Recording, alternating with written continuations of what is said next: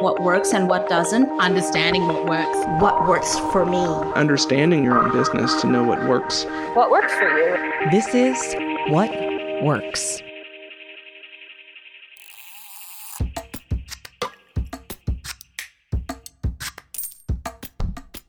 All right. We all know it takes money to start a business. And that money can come in the form of a loan, a credit card, a savings account, or even pre orders. Or time and sweat equity can be that money, a proxy for money, until there's enough cold, hard cash to invest in growth.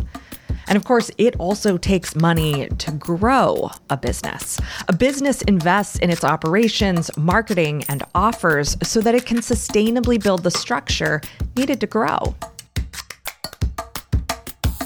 So, um, where does this money come from? Do you have to make it big in order to make it bigger? Do you have to inherit a windfall or pinch pennies and save up?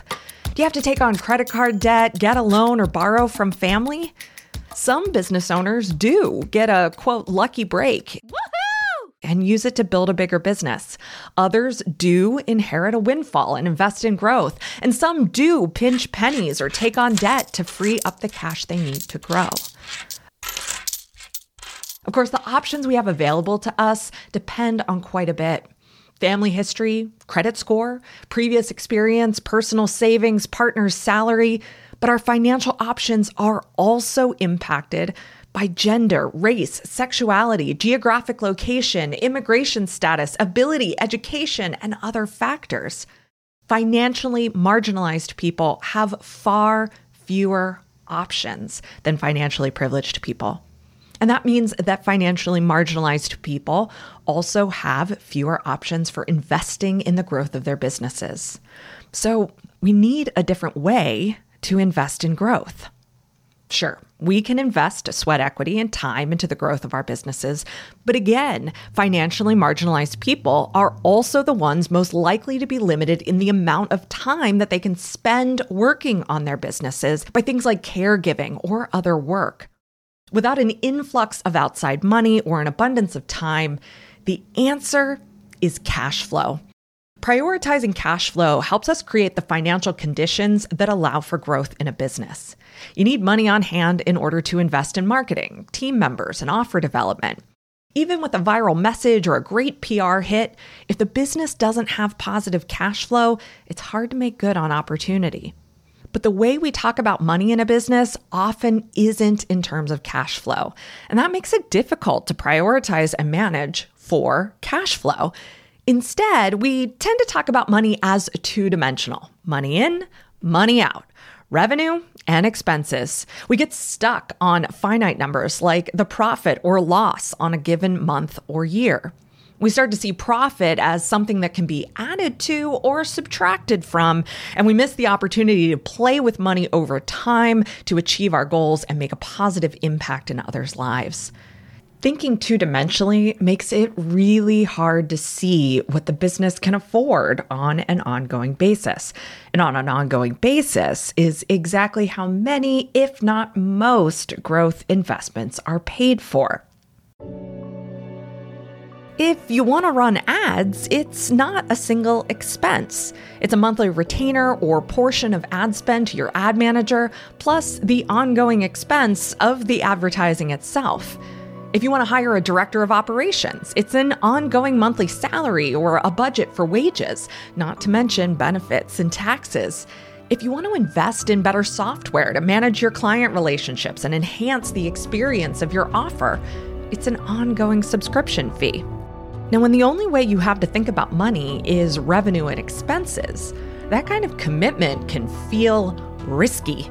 So you wait until you have plenty of money saved up in the bank, or you wait until you can take on more work yourself to create the extra money, or you wait and skimp on other expenses to make room for this new one.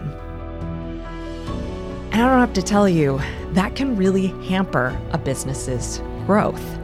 And since women owned, black owned, queer owned, and other financially marginalized groups of business owners are less likely to have access to outside capital, loans, credit cards, and even time, they face the additional burden of squirreling away that savings or pinching those pennies. And that burden all too often means having to stay small, stay precarious, or both. Now, to get specific, according to the U.S. Small Business Administration, Black and Hispanic owned businesses are twice as likely as white owned businesses to start with less than $10,000 in working capital. For all the talk of starting a business for just pennies, which is possible, Many online business owners today get started with a fancy website, Facebook ads, copywriting, and a YouTube channel all after purchasing a high end program or hiring an expensive coach. Black and Hispanic business owners are less likely than white business owners to get approved when they do attempt to access capital. And when they are approved, they're less likely to be approved for the full amount requested. According to researchers at Stanford, black business owners borrow the equivalent of half as much of the personal equity they start with. White business owners borrow the equivalent of 1.7 times the personal equity they invest in their new business. Add in the disparity in personal equity, and we see black owned businesses starting up with about $30,000 and white owned businesses starting with more than 93,000. And over the course of that first year, white owned businesses borrow almost six times as much as black owned businesses. And women? Well, women receive less than 5% of all the capital lent to small business owners, but they own 30% of small businesses. Here's Barbara Corcoran testifying in Congress. The reality is is that in the angel investment world, in the venture capital world, it is 92% male. And so, how are you going to change that overnight? Women only receive about 16% of all traditional small business bank loans and are more likely to be rejected or receive more stringent terms, according to the Senate Small Business and Entrepreneurship Committee. Taking an intersectional approach is sure to surface even more blatant disparities, if such a thing is even possible. And unfortunately, it is. Less capital also adds to the potential for exploitation. Thinking two dimensionally about a business's money also hurts workers. No matter your demographic, if you're feeling financially precarious, you're way less likely to hire well. When a business is focused on expenses, it's more likely to be handling money in ways that serve the bottom line instead of investing in workers. Uh, Either businesses can't hire the people who would love to work for them, or in the businesses that do make the leap to hiring, workers are much less likely to receive appropriate pay, benefits, or working schedules. Again, the workers most likely to take part time jobs, work for lower pay, or accept far fewer benefits are more likely to be women, black, people of color, queer people, and disabled people. So we've got this double edged economic sword that keeps businesses owned by financially marginalized people small while also creating the conditions for worker exploitation, and not to mention the self exploitation that happens in the system too. So, shifting the way we think about money in our businesses to cash flow first can help us unlock new opportunities. So, what is cash flow? Cash flow is how we talk about the way money moves through a business. Cash flow is revenue and expenses plus the dimension of time. It's the way we explain why some weeks it can feel like you've got more money than you know what to do with, and other weeks it can feel like money is uncomfortably tight. Now, a simple way to illustrate the difference between two dimensional and three dimensional financial thinking is lump sum payments versus payment plans. If you're focused on profit and loss, you'll look at your bottom line for a given year to determine the budget you want to set for investment for the next year. Maybe the magic number for you is $12,000 you're more likely to drop a lump sum investment, say on a website or a strategic plan, than on something like a salary or ongoing coaching. On the other hand, if you're focused on cash flow, you'll look at the free cash available during any given month and plan your investments so you can make multiple ongoing investments at once, spreading the financial impact out over many months. You're more likely to invest in a team member, advertising, or coaching for the long haul, maybe even all three.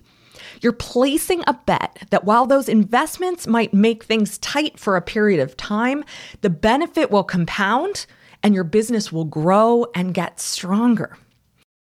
In other words, cash flow gives us options. Even without a nest egg of business savings, you can confidently make investments in your business and its growth when you know how much available cash you're going to have on hand at any given time.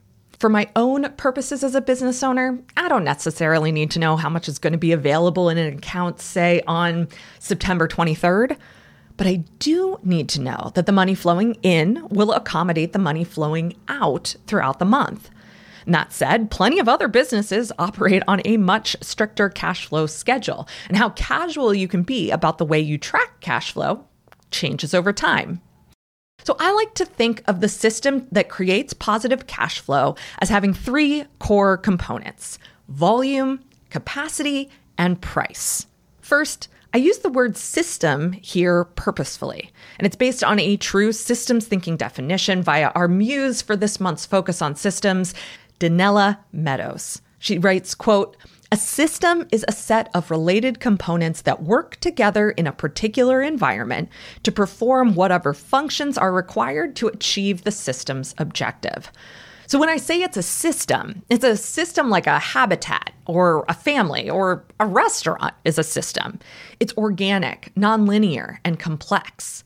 I don't mean that it's a system like a process or a procedure, which can be reduced to a relatively simple linear set of tasks.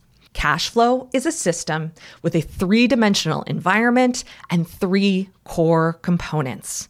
Each component is made up of variables that can be adjusted in order to increase cash flow or increase ongoing investment in a more sustainable way. Each component and its variables are influenced by other systems sales, marketing, brand, operations, business model, and they're also influenced by the overall business system at play. So let's take a closer look at each component and then we'll put it all together. Volume is the number of customers or clients a business wants to service, or the number of products it wants to have the ability to sell. When I think about volume, I'm often thinking at the intersection of my business model and my revenue target. So, if I want the business to generate, say, $250,000 per year, and my service is $1,500 per month, how many clients do I need? The answer is about 14. Then I can look to see how the capacity of the business needs to shift to accommodate that many clients. Capacity is how the structures and resources of the business limit or expand the business's ability to take on customers or produce products. While volume is a measure of potential production, capacity is a measure of operational strength. Volume contributes to revenue, capacity contributes to expenses. It takes money or your valuable time to build capacity. It likely even costs other people's time, which is your money. Plus, there are hard costs involved in building capacity too. Things like software, venue space, shipping, material costs, they can all contribute to the cost of capacity. Price, of course, is the third component of cash flow. Price gives you a way to control volume, pay for capacity, and create the positive cash flow you need to grow the business if you want to. Now, there are many, many factors that go into price, and not all of them fit neatly into a math problem. So, while volume and revenue can give us an idea of what makes sense as a price for our product or service, it's not going to tell us the whole story. The market you choose to serve, the level of service you provide, the maintenance your product requires, the ways you want to share revenue, these can all be factors of the price you charge. Financial behaviorist Jacquette Timmons puts it this way for consumers, it's about how and why you react to prices the way you do. For business owners, it's about how and why you set prices the way you do. For consumers, price can provide a window into the relationship you have to work, to consumption, to the reality you're experiencing versus the reality you wished you were living. For business owners, price can provide a peek into the relationship he or she has with his or her business, customers, and family. Volume, capacity, and price give us ways to approach increasing cash flow in order to grow. Instead of a math problem without context or consideration of the future, you have a clear, more complete picture of your options. You can see money as less of an either or proposition, either it's revenue or it's an expense, and more of a flow through a system that can be redirected in any number of ways. Of course, math is nice. It's dispassionate and mostly objective. So, before I go further into why cash flow is a feminist issue and helps you live out feminist and anti colonialist values through your business, let's take a look at just a bit, just a bit of math. So, here's what prioritizing cash flow looks like in practice. Let's use the example we started with. We've already got our first data point in terms of volume. I gave the example of generating $250,000 per year with a $1,500 per month service, meaning the business needs to be able to simultaneously service about 14 clients on an ongoing basis. All right, you following? Now, the number of clients this business needs to service gives us a benchmark to calculate the cost of capacity. What does it take to service 14 clients at once? Well, for this business, it means paying the owner, paying an accountant project manager, and paying a team member who focuses on implementation. This business also runs on a couple of software programs and invests in just a bit of marketing to maintain their pipeline. So let's call that about $13,000 per month. Now remember, that number includes owner's salary plus payroll taxes and insurance, but it doesn't include profit distribution. Now, on to price. We can find the cost per client by dividing the cost of capacity, $13,000 per month, by the number of clients, 14. That works out to about $930 per client. That's the cost of delivering the service to each of those 14 clients. Now, if the service is priced at $1,500 per month and each client costs the business about $930 per client, then there's a positive cash flow of about $600 per client per month. Now, granted, that doesn't sound like a ton of money, but when we multiply that $600 per client by 14 clients, that's a positive cash flow of about $8,000 per month. And again, you've already covered your owner's salary plus payroll taxes and insurance. Now, $8,000 per month is a solid amount of money to play with. Take a moment to think about what you might invest in on an ongoing basis to make your business stronger or to speed its growth with the $8,000 per month in free cash flow. Advertising? Another team member? Coaching? Better software? Employee profit distribution? Charitable giving? You can also look at this as a way to examine the three components of your cash flow and their variables. For instance, do you really want to work with 14 clients at a time? Maybe not. Maybe you adjust that variable down to eight and then adjust capacity and price to stay within your financial goals. Or maybe you want to work with more and you make adjustments the other way. Do you really want to manage a team? Maybe not. Maybe you realize that when one of your team members lets you know they've accepted another job. So you scale back and adjust volume and price accordingly. Is $1,500 a month the right price for your service? Maybe not. Maybe you can woo a different part of the market by raising or lowering the price. Again, you can adjust your volume and capacity accordingly.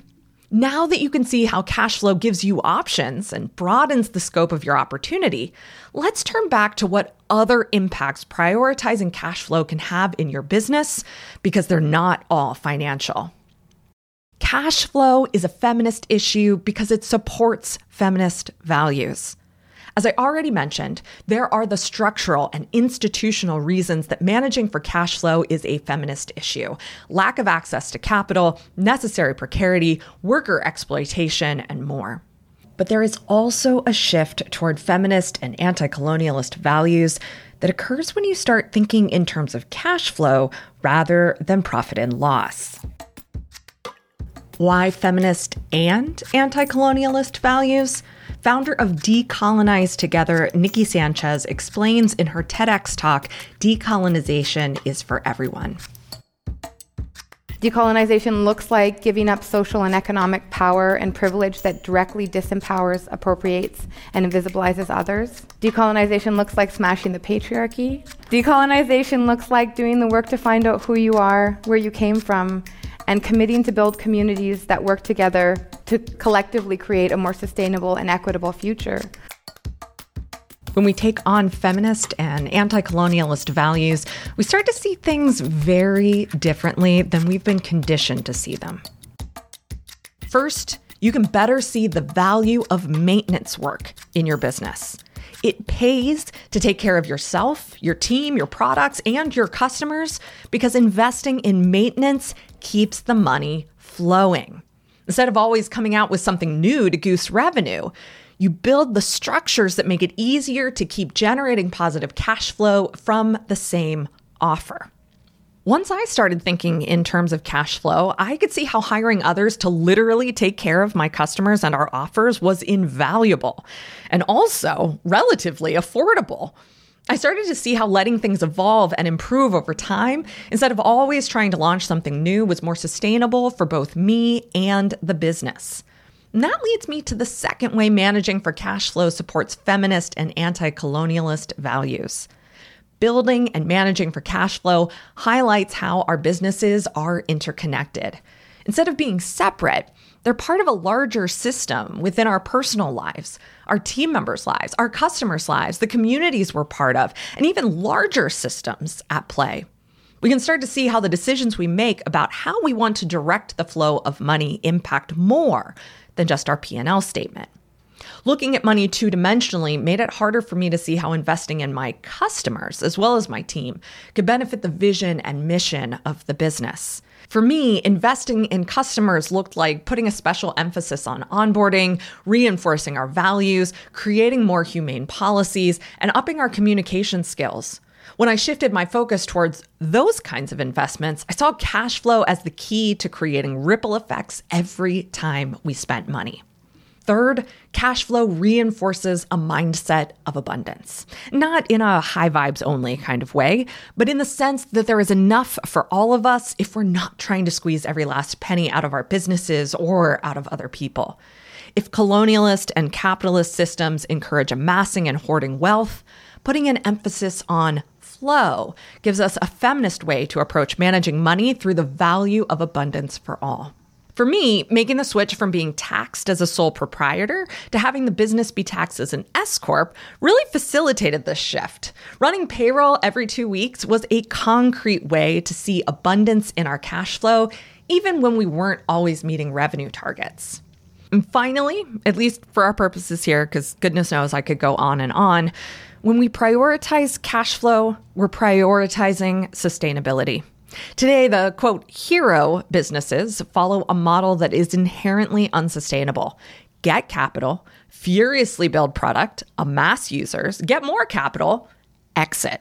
And often, making money is never even part of the equation. These businesses might not get to positive cash flow before their founders are made feverishly rich. Of course, Many of these businesses don't make their founders rich. Their investors often lose big. Products and the communities that form around them wither and die. Prioritizing cash flow, as well as taking measures like capacity into account, gives a business the best shot at financial, operational, and personal sustainability. When we're thinking about cash flow, we're looking at investing in capacity and balancing that with the factors that go into the volume we want to serve and the prices we need to charge. It's sustainable by design, not luck. Now, maybe you were expecting a little more math in an episode about cash flow. Maybe you were a little overwhelmed by the amount of math that there was in this episode. Maybe you were expecting more talk about profit, expenses, and investments. But money is about so much more than math. It's a privilege to be able to focus on just the numbers, and I'd argue that it's not even healthy for a business to manage itself according to P&L only. For those of us who are disrupting bigger business and cultural systems, whether by choice or just by circumstance, there is more to think about than revenue and expenses. Financial reports are just one way to represent the system of how money flows through your business. It's a limited representation, and it often steers us towards status quo decision making instead of creative problem solving. Now, I am not anti math, far from it. I love looking at the numbers as a way to clarify my thinking and provide some objective measure for what's going on. But I strive to do so within a container that also takes maintenance, interconnectedness, abundance, and sustainability into account. I want to use math as a way to take care of people and myself, not only a tool for maximizing profit. If you've been struggling with money in your business, no matter how much revenue you're bringing in, try a systems approach. Think cash flow. Map out the factors that influence your business's volume, capacity, and price so that you can spot the opportunities you have to increase the flow and help your business grow.